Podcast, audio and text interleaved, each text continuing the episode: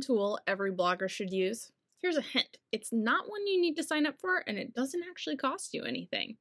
In fact, it's something you put together yourself. Figure it out yet? Well, I'm not going to make you wait long. It's an editorial calendar, and it is invaluable to any blogger. And in this episode, you're going to find out why.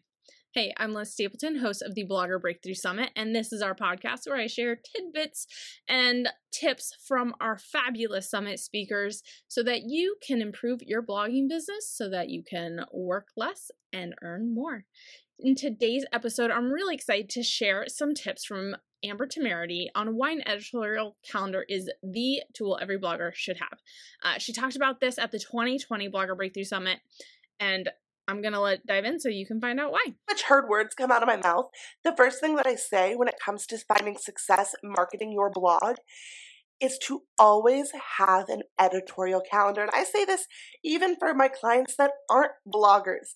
It makes for an exceptionally amazing marketing tool. And so when you are looking at building that editorial calendar, you will consider the seasons, you'll consider you know, what's going on when. Um, obviously, you want to identify your target market and think about their own personal timelines. You know, if you're in the health and fitness industry, for example, then obviously, you know, January is going to be a big boom for you as people talk about their New Year's resolutions and wanting to live healthy.